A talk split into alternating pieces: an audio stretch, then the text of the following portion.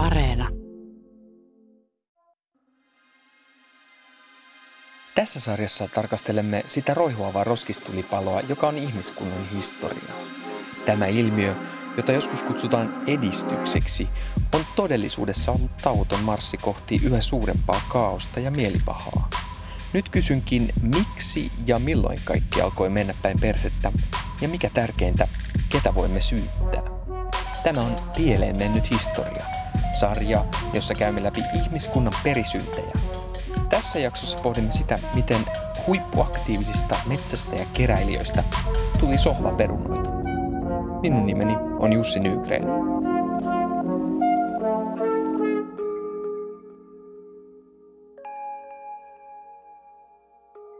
pieni, hyvin pieni määrä yksilöitä suorittaa tätä urheilusuoritusta ja sitten suuri osa yksilöitä sitten katsoo ja istuu sohvalla. Missä jamassa me eletään niin kuin kaupunkiyhteisöissä, se on vaan niin kuin todella inaktiivista. Ihmisellä on loistokas menneisyys äärimmäisen aktiivisena ja hyväkuntoisena metsästä ja keräilijänä, joka vietti kaikki päivänsä liikkuen, keräten kasveja ja jäljittäen riistaa kavereiden kanssa. Tällaiseen elämään kehomme on evoluution myötä kehittynyt. Mutta nykytilamme on kummallinen vääristymä verrattuna siihen, mikä meille olisi luontaista. Esimerkiksi Suomessa me aikuiset vietämme yli yhdeksän tuntia valveillaoloajastamme istuen ja maaten. Ihmisen elämäntapa on pysähtynyt. Maailman terveysjärjestö WHO on mukaan neljä viidestä nuoresta ei liiku tarpeeksi eläkseen terveen ja hyvinvoivan elämän. Ja kaikkihan tämän myös tietävät. Meidän pitäisi liikkua enemmän. Ja kuitenkin niin harva meistä siinä onnistuu. Ihmiskunta on kaikessa hiljaisuudessa matkalla kohti maailmanlaajuista terveyskatastrofia, kun vanhetessamme liikkumattomuuden vaikutukset alkavat näkyä.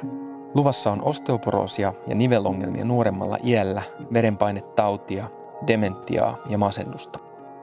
Miksi urheilu ja liikunta on meille niin vaikeaa? Ja toisaalta, mikä olisi meille luontevin evoluution osoittama tapa liikkua ja urheilla? Aloitetaan puhumalla hiukan urheilun historiallisesta taustasta. Juttelin aiheesta historian opettaja Lasse Hongiston kanssa. Hän kertoi, että urheilun historia liittyy sotaisten orjayhteiskuntien alkuun.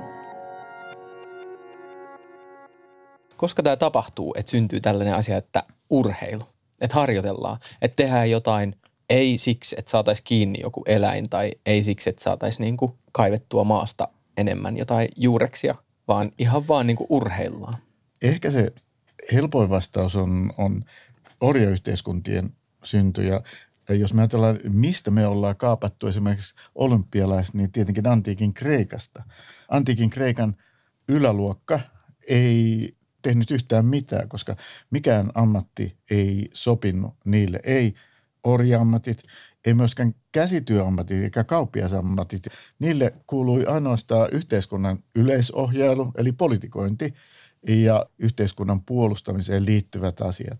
Mutta jos katsellaan antiikin yhteiskunnan sotia, niin eihän ne käynyt sotia oikeastaan paljon koskaan. Siis sodat oli todella harvinaisia.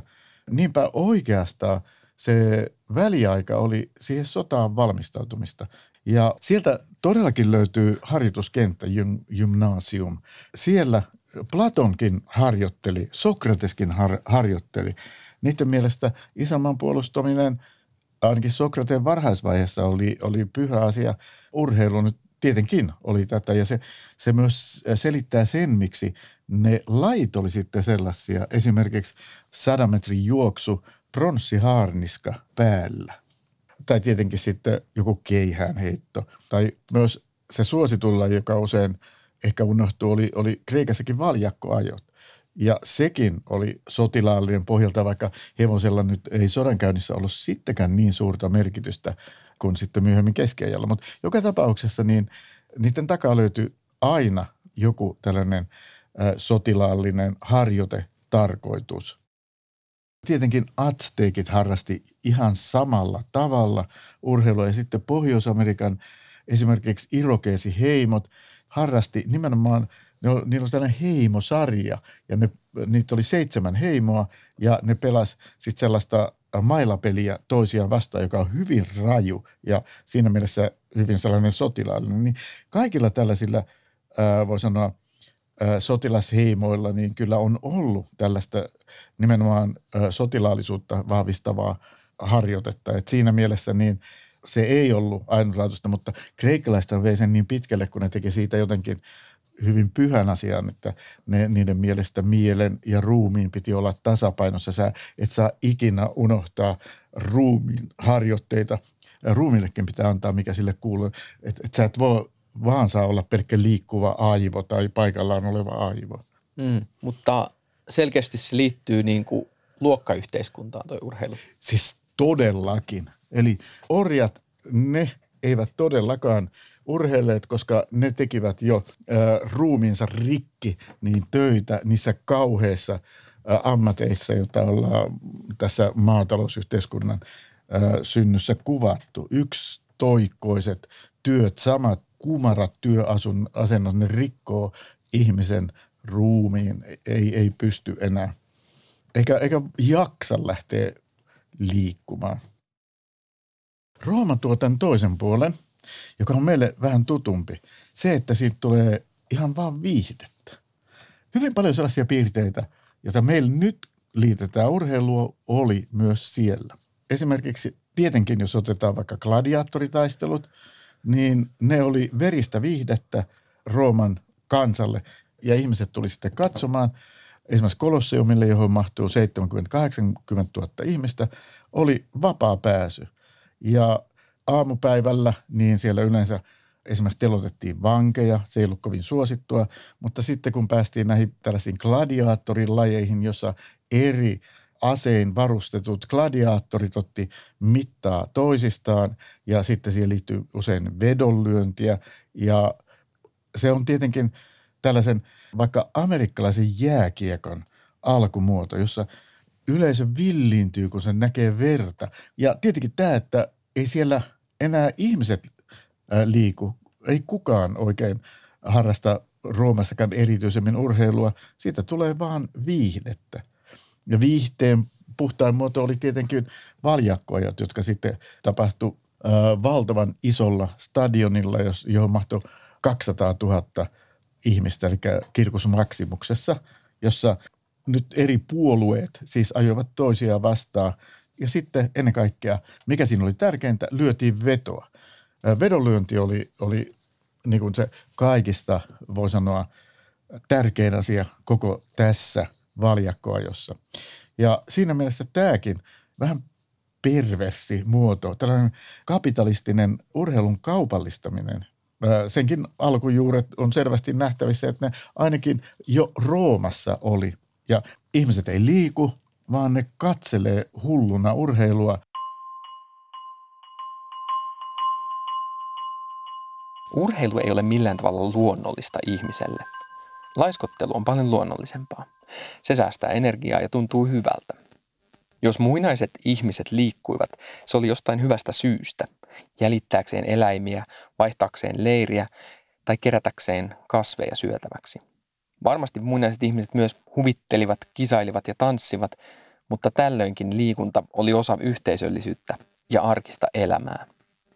Urheilun harrastaminen vaikkapa lihasten kehittämisen tai kunnon kohottamisen vuoksi on ihmisluonteelle vierasta.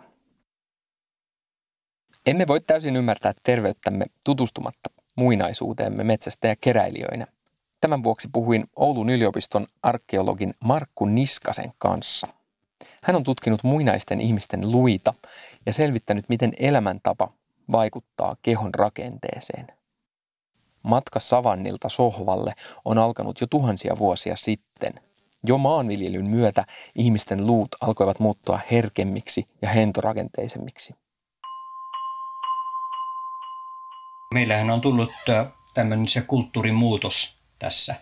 Aikaisemmin, kun olimme keräilijöitä, niin sehän kuuluu asiaan, että piti liikkua, koska siihen muulla tavalla sitä ei saanut elantoa hankittuakaan.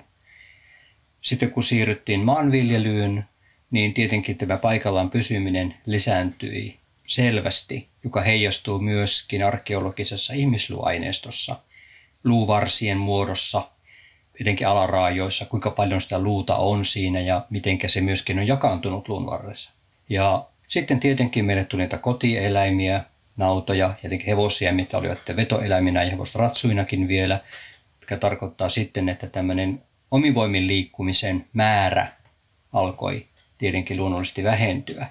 Sitten vielä tuli teknologinen vallankumous paljon myöhemmin, höyrykoneet, sitten myöskin polttomoottorit myöhemmin. Ei tarvittu liikkua niin paljon elannon hankkimiseksikaan. Ja jos ajatellaan vaikkapa teollisen vallankumouksen aikana tehdastyöläisiä, jotka teki erittäin erittäin pitkiä työpäiviä, ravitsemustilakin saattoi olla huono. Eihän tässä olekaan helppo oikeastaan lähteäkään mihinkään lenkille, eikä voimiakaan lähteä sitten. Toisaalta heidän työnsäkin saattoi olla kuitenkin sen verran rasittava, että totaali liikkuvuusmäärä enemmän kuin meillä. Ja tietenkin sitten vielä myöhemmin, kun alkoi kehittyä tämmöiset kuin radiot, televisiot, pystymme siis viihdyttämään itseämme istumalla paikallaan. Eli alkoi sitten tämmöinen selvä soffaperunoituminen. Nyt elämme aikaa, jona voimme tilata ruokamme parilla sormen hipaisulla kotiovellemme. Ja monet meistä tekevät töitä pikemminkin ajatusten ja palveluiden kanssa kuin vaikka kirveen tai kuokan kanssa. Niinpä luumme ovat hennompia kuin koskaan. Nykyihmisten luiden tiheys saattaa olla vain yksi kolmasosa siitä, mitä se oli metsästä keräilijöille. Arkeologi Markku Niskanen on tutkinut muinaisista haudoista löydettyjä luita ja nähnyt näissä elämäntapamme muutoksen. Vaikka lihakset eivät muinaisilta ihmisiltä ole säilyneet, luihin jää merkkejä fyysisestä aktiivisuudesta. Että kyllä näillä varhaisemmilla ihmisillä on tyypillisesti suuremmat lihaksen kiinnitysalueet luissa verrattuna luiden yleiseen kokoon kuin nyt tämmöiset 1900-luvun alkupuolenkin raskaan ruumillisen työn tekijät. Ja lihasten kiinnityskokohan on aika hyvä indikaattori lihaksen koolle. Mutta myöskin nyt tämän lihaksen kiinnityksen lisäksi me voidaan katsoa ihan vain luitten varsien muotoa. Ja luuthan vahvistuvat siihen suuntaan, mihinkä niillä on eniten sitä rasitusta. Niin siitä pystyy myöskin näkemään se, että lihaksen kiinnityksen kohdalla esimerkiksi on enemmän sitä luumassa kuin mitä on jossakin toisessa kohdassa. Ja mikä näkyy hyvin konkreettisesti on reisiluun varren puolivälistä otettu skanni, poikkileikkauskuva. Niin meillähän on se enemmän tai vähemmän vähän tämmöinen pyöreä, ehkä hieman kyynelen muotoinen tämä luuvarsi. Tässä jos verrataan, sanotaanpa 30 000 vuotta eläneiden eurooppalaisten näitä reisiluuvarsia, niin on valtava ero keräilijät hän olivatkin fyysisestikin meitä lihasvoimaltaankin merkittävästi vahvempia luustorakenteen perusteella. Lihasten kiinnitysalueet oli selvästi suurempia kuin meillä. Edustaisivat vähän semmoista niin kymmenen ottelia tyyppiä tai keihänheittäjä-tyyppiä fyysisesti. Sanotaan nyt, että nämä esihistorialliset luut, eurooppalaiset metsästäkeräilijät ennen kuin maanviljely tuli tänne Eurooppaan, niin vaikka olisi kuinka vanhan henkilön luista kyse, siis tämmöisen yksilön, mitä mä itse tutkinut henkilökohtaisesti luurangon, niin ei ole tullut vastaan osti, sellaista, mitä voisi pitää osteoporottisena. Liikkeen kaipuu on todella syvällä meidän DNAssamme. Kehomme kaipaa liikettä uusiutuakseen. Kun emme liiku, elimistömme heikkenee ja vanhenee nopeammin. Mikroskooppiset rasituksesta syntyvät murtumat ja repeämät luissa ja lihaksissa saavat aikaan uudistumisprosesseja ja käynnistävät geenejä, joiden tehtävä on uusinta ja ylläpitää kudosta. Kun rasitusta tulee jatkuvasti, lihakset ja luut pysyvät vahvoina läpi elämän. Kun luuta taivutetaan, se kasvaa paksuksi, ja kun lihaksia venytetään ja pumpataan, ne kasvavat sitkeiksi. Tämä meidän hyvin liikkuvainen elämäntyyli, metsästä keräilijä elämäntyyli, niin se luultavasti jo kehittyy jo 2,5 miljoona vuotta sitten, silloin kun kätevä ihmisestä oli kehittymässä sitten pystyihminen, jolla oli samanlaiset lainen ruumin rakenne, perusruumin rakenne, siis raajojen mittasuhteet verrattuna vartalon mittasuhteihin kuin meilläkin. Ja tämä nyt, että meillä on näitä elintasosta johtuvia sairauksia tai liikkumattomuudesta johtuvia sairauksia, pitkälti johtuu ehkä siitä, että meidän elimistömme on oikeastaan sopeutunut tällaiseen liikkuvaan elämäntapaan, että kävelemme monta kilometriä tai hölkkäämme monta kilometriä per vuorokausi joka päivä lähestulkoon. Mikä olisi meille sitten luontaisinta liikuntaa, jos mietitään evoluutiotamme. Ainakaan muinaiset ihmiset eivät olleet mitään kehonrakentajia, vaan oikeastaan aika solakoita. Lihaskudos on kallista ylläpitää, joten sitä ei ole syytä olla enempää kuin mitä tarvitaan.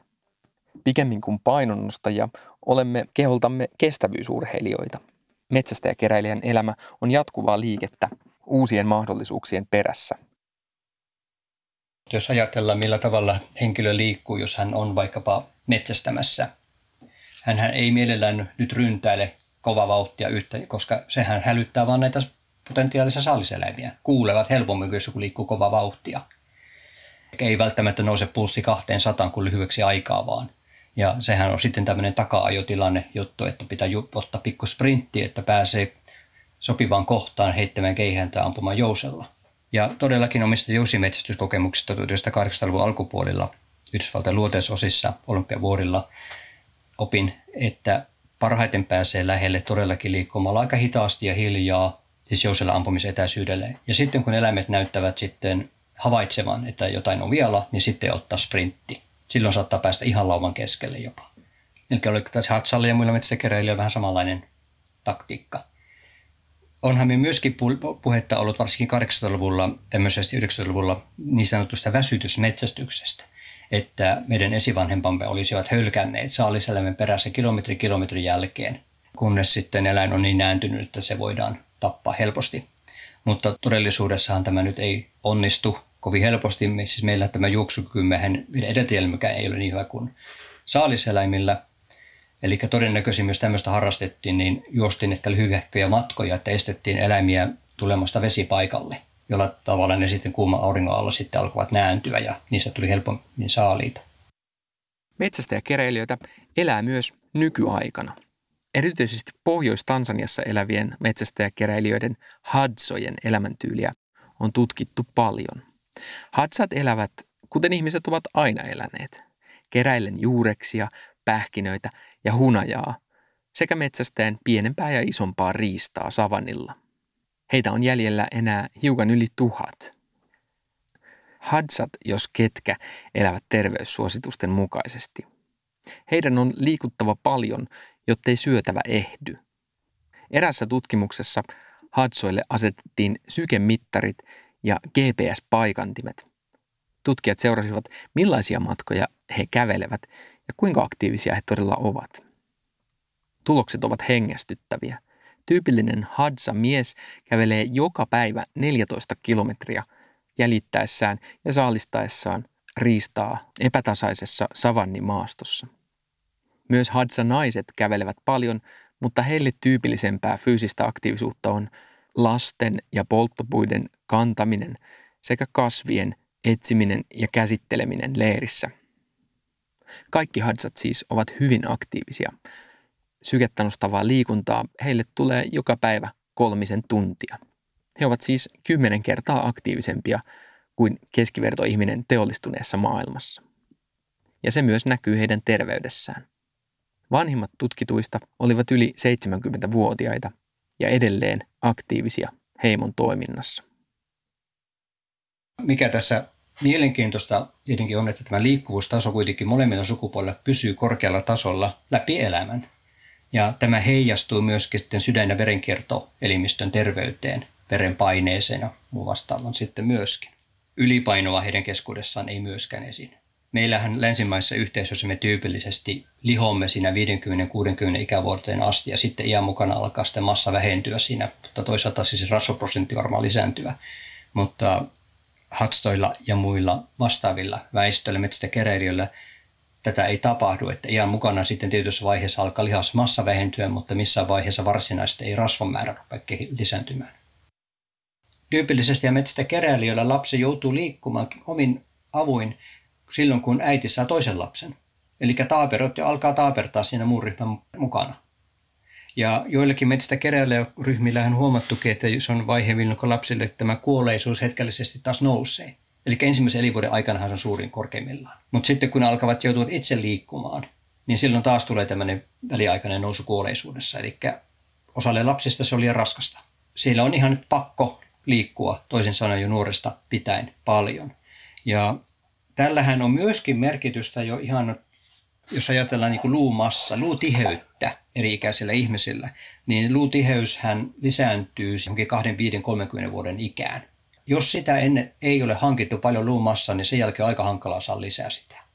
Eli koska sen pian sen jälkeen alkaa se alamäki. Eli sitä, mitä korkeammalle tasolle me pääsemme siinä 2, 5, 30 ikävuoden kohdalla, niin sitä useampia vuosia kuluu ennen kuin me luutiheys on saavuttanut niin alhaisen asteen, että puhutaan jo osteoporosista.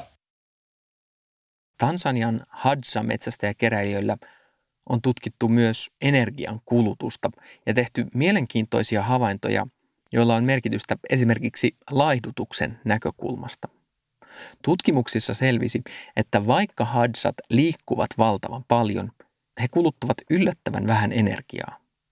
Hadsa-mies polttaa päivässä 2500 kilokaloria ja Hadsa-naiset 1900 kilokaloria.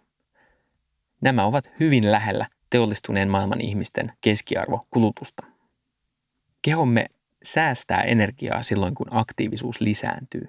Kun kehoa rasitetaan, solumme löytävät aineenvaihdunnallisia keinoja vältellä energian haaskaamista ja laihtumista.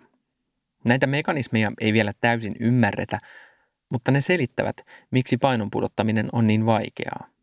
Vaikka liikkuisimme kuin hadsat, emme välttämättä laihtuisi. Kehomme vastustaa laihtumista. Se merkitsee hälytystilaa. Kun mehän olimme metsästä keräilijöitä pari miljoonaa vuotta, niin me laihduttaminenhan olisi oikeastaan, oikeastaan luonnoton asia. Sotii meidän oma elimistömme vastaan sitten. Ja todellakin, mitä tuleekin tähän laihduttamiseen, niin laihduttaminenhan on tämmöinen, että me emme laihdutetaan vaan sillä tavalla, että vähennetään syömistä, niin sehän on huono juttu. Mehän menetämme sekä lihasmassaa että luumassaa siinä samalla kun lähtee rasvaa. Ja sehän tarkoittaa sitten sitä, että osteoporosi tulee lähemmäksi, aineenvaihdunta hidastuu, kun lihasmassa on hävinnyt, niin sehän ei ole yhtä hyvä. Mutta tutkimuksethan kuitenkin osoittavat sitä, että tämän laihdutuskuurinkin aikana, että jos me liikumme ja sanotaan me rääkkäämme lihaksiamme kunnolla, siis intensiivisellä punttitreenillä, ei semmoisella kevyellä, niin on havaittu, että me sekä pystymme ylläpitämään lihasmassa, lihasvoimaa, että myöskin luutiheyttä, vaikka paino tippuisi. Ja metsästäkeräilijäthän, jos niillä on näitä tämmöisiä jaksoja, milloin heillä on vähemmän ravintoa kuin jonkin toisen jakson aikana, niin he yrittävät epätoivon vimmalla löytää sitä ravintoa sitten. Ihminen on kehittynyt evoluution myötä nimenomaan kävelemään valtavasti, kuten hadsat tekevät. Pitkiä matkoja joka päivä. Mutta myös kestävyysjuoksussa olemme erinomaisen hyviä ja hikoilussa päihitämme kaikki nisäkäslajit. Ihminen päihittää jopa hevosen pitkällä juoksumatkalla. Mutta kuitenkin erityisesti kävely ja hidas jäljittäminen on ihmisen pitkässä historiassa tuottanut meille eniten ravintoa, ja siksipä se käy meiltä niin helposti ja tuntuukin hyvältä. Siis näyttää siltä joka tapauksessa, mitä ajattelin pelkästään hatsuja, mutta metsistä ja keräilijöitä tyypillisesti, että he haluavat olla siellä pusikossa enemmän kuin jollakin esimerkiksi lähetysasemalla. Ja sehän on ollut vuosikymmenien aikana kehitysapu- ja lähetystyössä oleville työntekijöille aika hämmästeltävää siitä, että heitä ei saa pysymään näissä pysyvissä kylissä, vaan he lähtevät käppäilemään. Eli ilmeisesti he nauttivat, tykkäävät tästä elämän tavastaan. Ja yksi esimerkki, jos olisi Tasmanian aboriginaalit, jotka nyt hehän kuolivat, että he sillä lailla, että nykyään on tietenkin muutamia tuhansia Tasmaniassa, mutta nämä viimeiset, jotka oli, pidettiin tämmöisessä rangaistussiirtolassa, Tasmanian pohjoispuolinen pikkuinen saari, niin he, kun hän oli lähetyssaarnaajat sanoneet, että jos ne menevät puskaan, niin he joutuvat helvettiin. Eli he käsittivät sitten, että tämä helvetti on hyvä asia ja taivas on huono asia. Eli sitten kun oli häät, piti olla kristilliset häät, he kohoittivat maljan nuorelle parille, niin sen sijaan niin he toivottivat, että painukaa helvettiin. Eli pääsevät sen puskaan metsästämään. Hadsa-metsästä ja keräilijät voivat opettaa meille valtavasti siitä, mitä on hyvä elämä. Ja Hadsojen terveysoppi opettaa myös meille ihmisen luonteesta. Tarvitsemme jatkuvaa liikuntaa, mutta toisaalta Hadsatkin laiskottelevat aina kun on mahdollisuus. Emme ole kehittyneet tekemään työtä turhaan, vaan säästämään energiaa aina kun se on mahdollista. Ja, mutta ennen kaikkea meidän pitäisi kyllä todellakin tätä aerobista liikuntaa, eli kävelyä, hölkkää ja muuta. Se pitäisi olla elämäntapa. Ja todellakin, että jos ajatellaan sitä, että noin 30 mies, niin kuin Hatsain keskuudessahan he, heillä oli se, niin kuin se kilometrimäärät, suuri, suurimmat kilometrimäärät vuorokautta kohden, niin sehän pitäisi nykysuomalaisen 30-vuotiaan miehenkin joka päivä suurin piirtein 14-15 kilometriä liikkua siis kävellen ja hylkäten. Sehän on, jos pelkästään kävelee se, niin kolme tuntia suurin piirtein. Myöskin tämä, täytyy muistaa, että Hatsojen tämä liikkuminen, sehän oli tämmöisessä louhikkoisessa savannimaastossa. Eli sinne mennään välillä tämmöistä louhikkoista kivikkoakin kiivetäen.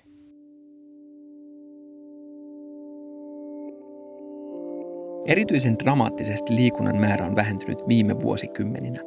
Tämä trendi näkyy esimerkiksi suomalaisille varusmiehille tehdyssä Cooperin juoksutestissä, jossa juostaan 12 minuuttia täysillä.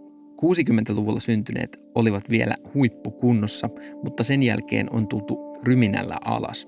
Huonokuntoisten määrä Cooperin testissä on kuusinkertaistunut viimeisen 40 vuoden aikana.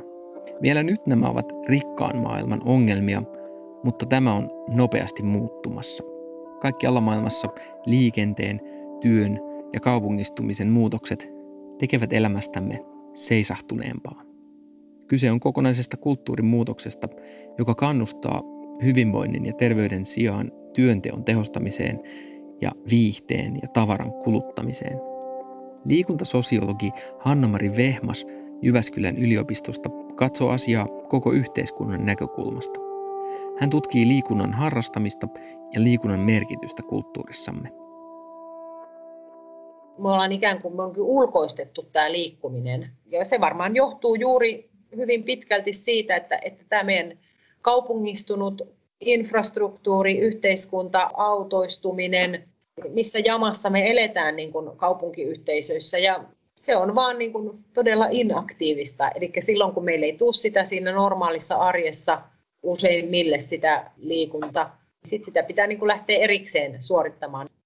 Tämä tämmöinen arkiliikunta, joka on sitten niin kuin, niin kuin radikaalimmin vähentynyt. Et, et vaikka niin kuin harrastetaan seuroissa, ehkä käydään siellä jossain treeneissä, salibändissä, jalkapallossa, voimistelussa jossain se X määrää tuntia viikossa, mutta sitten se sellainen arkiliikunta, eli pyöräillen sellainen random, että kävellään paikasta toiseen ja, ja tämä tämmöinen, niin se on niin kuin vähentynyt. Jos sulla on kiireinen työpäivä ja se työpaikka on jossain tuolla kymmenien kilometrien päässä, niin et sä vaan yksinkertaisesti pysty sinne pyöräilemään.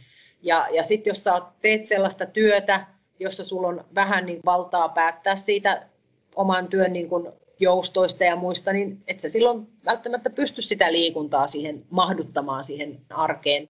Kyllä se varmaan osittain liittyy tämmöiseen niin kuin tehokkuusajatteluun myöskin, että, että ajatellaan, että se, että sä menetkin kävellen sinne töihin tai kouluun tai harrastuksiin tai siinä tulee sellaiset aikataululliset kysymykset, kerkeenkö mä ja pääsenkö mä ja ehkä hankaloittaa vähän ja monimutkaistaa sitten.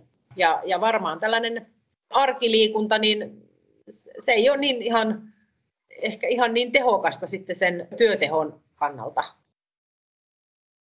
Liikunnasta ja terveellisestä elämästä on tullut yhä enemmän luokkakysymys. Asiat ovat tässä mielessä kääntyneet päälaelleen. Vielä sata vuotta sitten fyysisyys ja urheilu olivat merkki alemmasta luokasta, mutta nyt liikunnan harrastaminen korostaa parempi osaisuutta. Mitä korkeammassa asemassa ja mitä koulutetumpi ihminen on, sen enemmän hänellä on vapautta päättää ajankäytöstään, paremmat mahdollisuudet käydä lenkillä keskellä päivää tai varata tennistunteja. Sillä voidaan niin kuin ilmentää tämmöistä elämäntapaa ja identiteettiä, mitä, mitä niin kuin harrastaa siitä on tullut myöskin tämmöinen taloudellinen kysymys, että jos on kolme lasta perheessä ja kaikki vaikkapa haluaa harrastaa tota, jääkiekkoa, niin se on ihan törkeän kallista.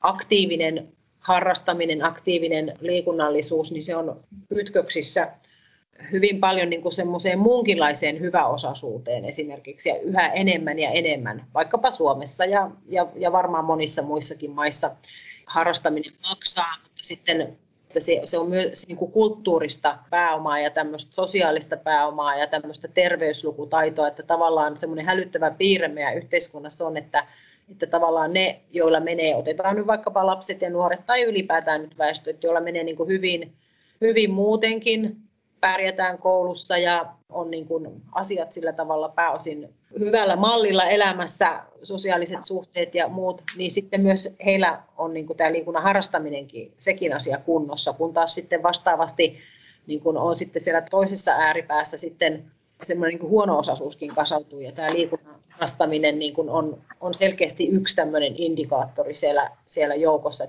Jos nyt vaikkapa verrataan vaikkapa lukiolaisten ja, ja sitten vaikkapa ammattikoululaisten liikunnan harrastamista, niin ammattikoululaiset harrastaa huomattavasti niin kuin vähemmän. Tämä nyt on vaikkapa se esimerkki, että, se, että niin kuin tavallaan nämä niin kuin terveyserot kasvaa ja tavallaan, että mitä korkeammin olet koulutettu ja mitä niin kuin paremmat tämmöiset sosioekonominen tausta on ja se ponnahduslauta, niin sitä terveemmin sitten niin kuin osataan elää ja liikunta niin kuin myös osana tätä terveellistä elämäntapaa. Mutta sitten jos sä, niin kun, sä teet sellaista vielä kuitenkin ehkä jotain mekaanisempaa työtä, yksitoikkoista työtä, ehkä lievästi fyysisesti vielä rasittavampaa tai ainakin jollain tavalla kuormittavaa työtä jossain semmoisessa työpaikassa. Sä et voi niin kun kesken päivän lähteä lenkille tai sua ei voisi vähempää kiinnostaa se, että lähteä lenkille sen rankan työpäivän jälkeen. Kyselytutkimuksissa ajan puute on ykkössyy sille, miksi liikuntaa ei harrasteta tarpeeksi. Ja kuitenkin vapaa-aika on lisääntynyt valtavasti.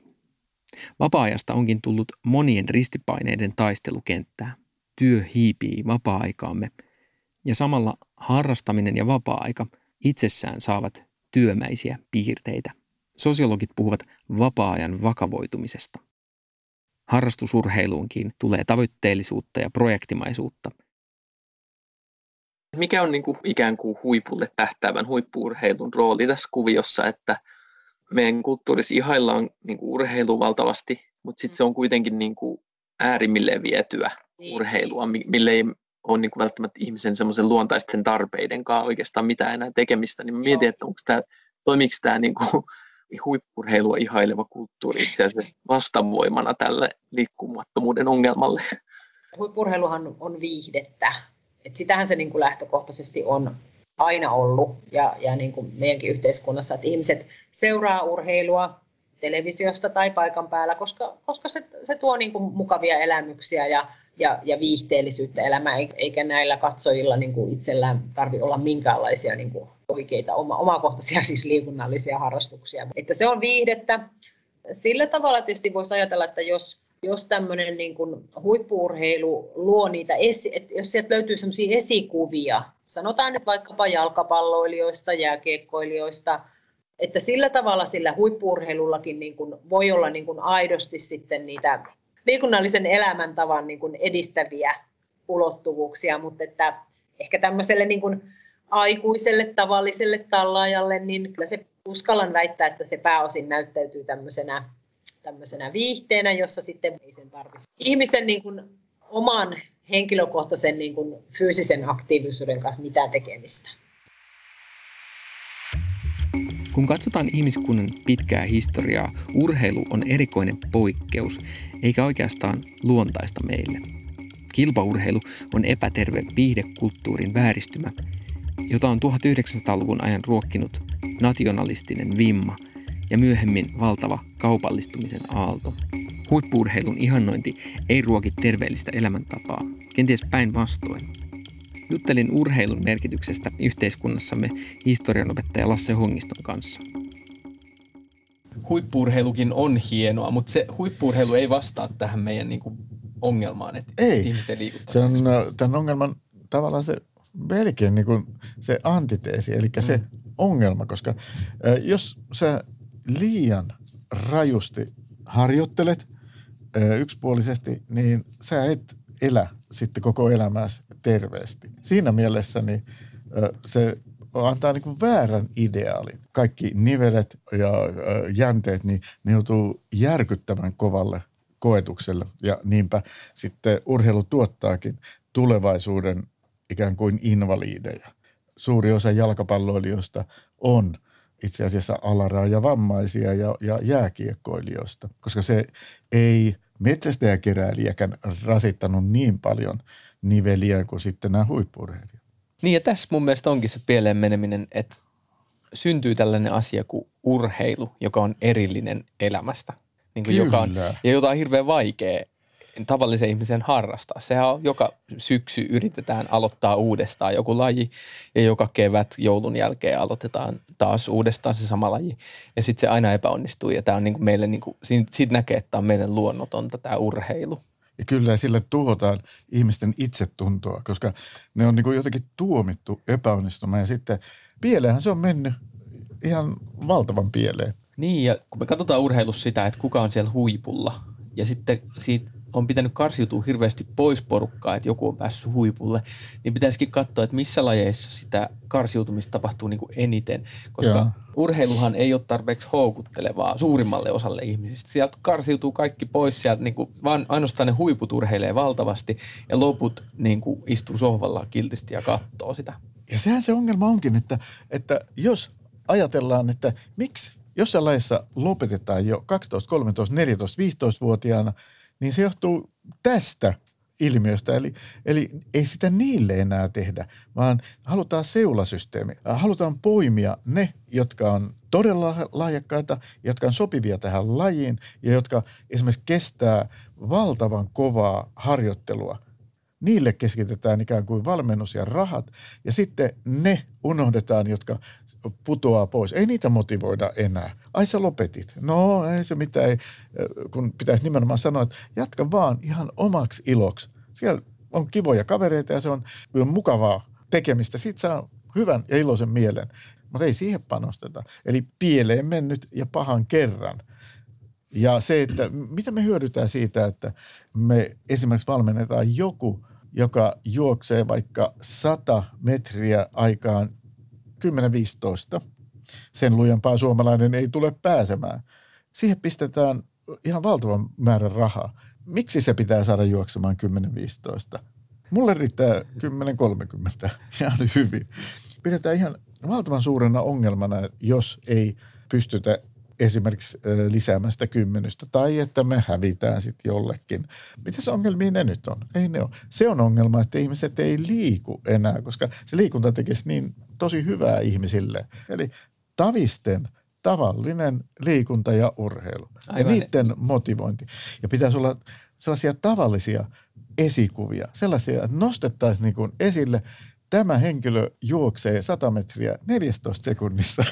Ja se on tosi tyytyväinen. Ja nyt me katsotaan hidastettuna, kun se juoksee sen 14 sekuntiin. Ihmisiä ei saada liikkumaan syyllistämällä yksilöitä, vaan meidän pitäisi miettiä ympäristöä, jossa elämme, työelämäämme ja kaupunkia, jossa asumme – Kannustaako kaupunkirakenteemme ja työelämämme siihen, että kävelisimme joka päivä monta tuntia? Ja onko meillä aikaa ja turvallisia pyöräreittejä mennä joka päivä töihin pyörällä? Liikkumattomuuden ongelman ratkaiseminen on tärkeää ennen kaikkea ihmisten henkisen hyvinvoinnin kannalta. Liikunnan vaikutus sosiaalisiin suhteisiin ja mielenterveyteen on valtava.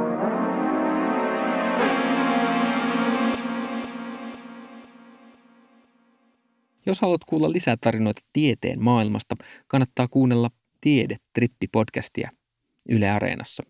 Sarja yhdistää uudella tavalla kuunnelmaa ja tiedejournalismia.